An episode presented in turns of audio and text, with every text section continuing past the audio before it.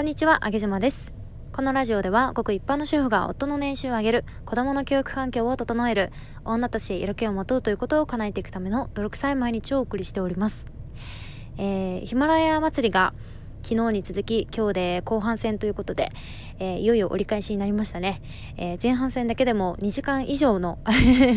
合計時間ということで本当にすごいですねまあ全部で48組ですから、まあ、それぐらい時間もかかるなというふうに思いました。けど、えー同じテーマなんですがこれだけ、えー本当にね一人一人の色が出ているというかあの話す人によって全然内容も違うくなるんだなということにちょっと驚きもありますがまああのヒマラヤさんの悪口を言ったのは多分私だけではないでしょうか。すいませんでした。えー今日は、えーちょっととある言葉について考えてみたのでそれについてお話をしたいなというふうに思います。皆さんはあの他人は変えられない。だから自分が変わるしかないみたいな言葉を聞いたことがありませんか、えー私はよく本でもこういう言葉を見るしあのネットの世界でもねよく耳にしたりもします。意味合いとしてはまああの価値観のズレとか価値観の違いみたいなものっていうのは普段からよくあることだと思うんですけどそういったもので、まあ、何か人とすれ違った時に他人は結局変えられないから自分の力では。だからもし状況を変えたいのであれば自分が変わった方が早いよっていう意味合いだと私はとっているんですけれども。えー普段の自分の生活でも本当にそういう言葉が今だって思う時がねあのたびたびあるんです。例えばですね、えー私がすごくなんだろう私の上妻火山が大噴火したりするタイミングっていうのは結構ね家族の中ではぼちぼちあったりするんですけれども、えー例えば、えー私の夫はですねあの人にねぎらいの言葉とか、え例えば「お疲れ様とか何かをやってもらった時に「ありがとう」とかねっていう言葉をかけるのが本当にね不得意な人なんですね。で仕事ではそういったことはもう完璧すぎるぐらい完璧に多分できているんですけれども あの一方家族に対してはそういったものが全然できない人なんですね。だからおそらくあの素の彼っていうのはそういったねぎらいとか、うん、感謝の言葉を言うっていうことがすごく苦手な人なんだろうなというふうに見てて思います。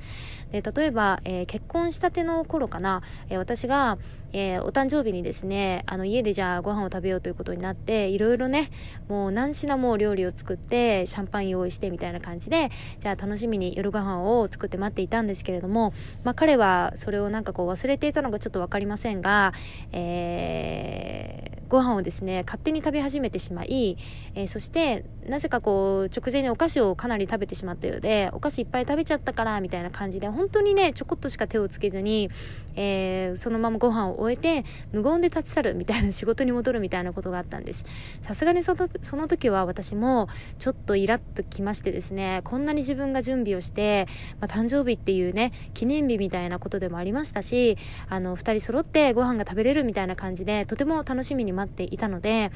なんてことをしてくれたんだ ということでさすがにそれをあげ妻もちょっと怒りましてですねあのその時出てたお刺身とかケーキとかあの生ものもたくさんあったんですけれどももうそういったものを一切私は片付けずに、えー彼が立ち去ったそのままの食卓のまんまで、え2日間ぐらい放置をしていたことがあります。もう無言のストライキみたいな感じですね。今思うとちょっと怖いですね。はい。でまあその時に思ったのがなんでこの人はあのいただきますとかね、えーごちそうさまも言わなければ本当にありがとうとかお疲れ様っていう言葉も一切ない人なのでなんでそんなことも言えないんだっていうふうに、あのー思っていたわけなんですね。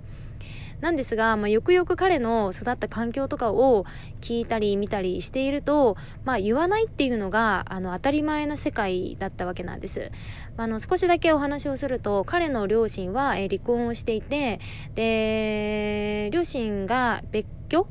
の状態になったのがもう小学校低学年ぐらいの時か時からそういう状態だったんですね。なので、え彼は今月はパパの家で来月はママの家みたいな感じで、えーお家を行き来するような形で、えー暮らしていました。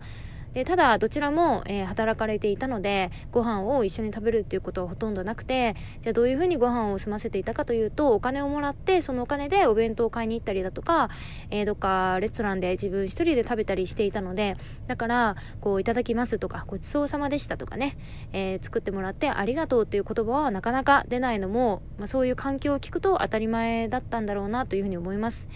で、まあ、そういったお話を聞いたりですとか私自身も彼を見ていてあこの人はあの一切悪気がなくやっていることでもうこれが当たり前の人だから何て言うんでしょうねインド人が毎日カレーを食べるみたいのが当たり前みたいな感じでこの人はもう違う国の人なんだみたいなもうこれはあの異文異文化で一緒に暮らしているんだみたいな感じで思っては見たりしたもののやはりねあの自分の価値観に彼を合わせようとしてしまってたまに私も怒ってしまったりこう疲れてている時に晩ご飯を頑張って作ったのになんかいただきますもなければみたいな感じでね怒ったりもしてきたわけなんです。で結婚してもう5年ぐらい経ちますがまだまだ私はこの人は変えられないから自分が変わるしかないみたいなこの考えはね頭では理解しているもののなかなか体で実践することができません。だから多分頭でも理解していないんだろうななんていうふうに思うんですけれども。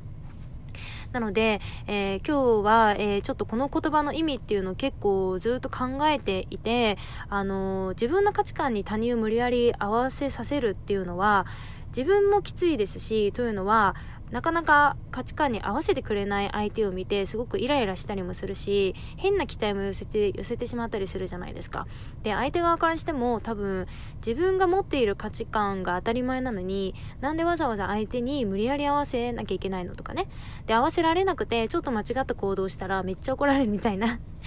だからお互いこれ多分嫌だろうなと思ってですね。そうするとやはり先ほどの言葉の、えー、相手相手は変えられないから自分が変わるしかないっていうことになってくるのかななんていうふうに思うんですよね。ただ私の中ではまだまだこの考えが本当に腑に落ちませんのでもうちょっとトレーニングというか、あのー、今後自分の生活にねどう当てはめていくかっていうのをすごく考えている一日でございました。はい。ということで、えー、今日はまだね、全然解決も何もしていないお話なんかをしてみたんですけれども、皆さんも同じような経験はありますかね？結構男性は、うーん、そんなに女性ほど、こう、周りに気を利かす人っていうのはあんまりいないんじゃないかなというふうに思うんですけれども、あのー、もし、旦那様が全然ありがとうというか言ってくれないとかね全然ねぎらってくれないみたいな感じで思われた奥様いましたら今日のあげ妻の配信をちょっと思い出してみていただいてあここにも仲間がいた なんてちょっと思ってもらえたら嬉しいなというふうに思いました。ということで、えー、皆さん、えー、ヒマラヤ祭りの後半戦もお楽しみください。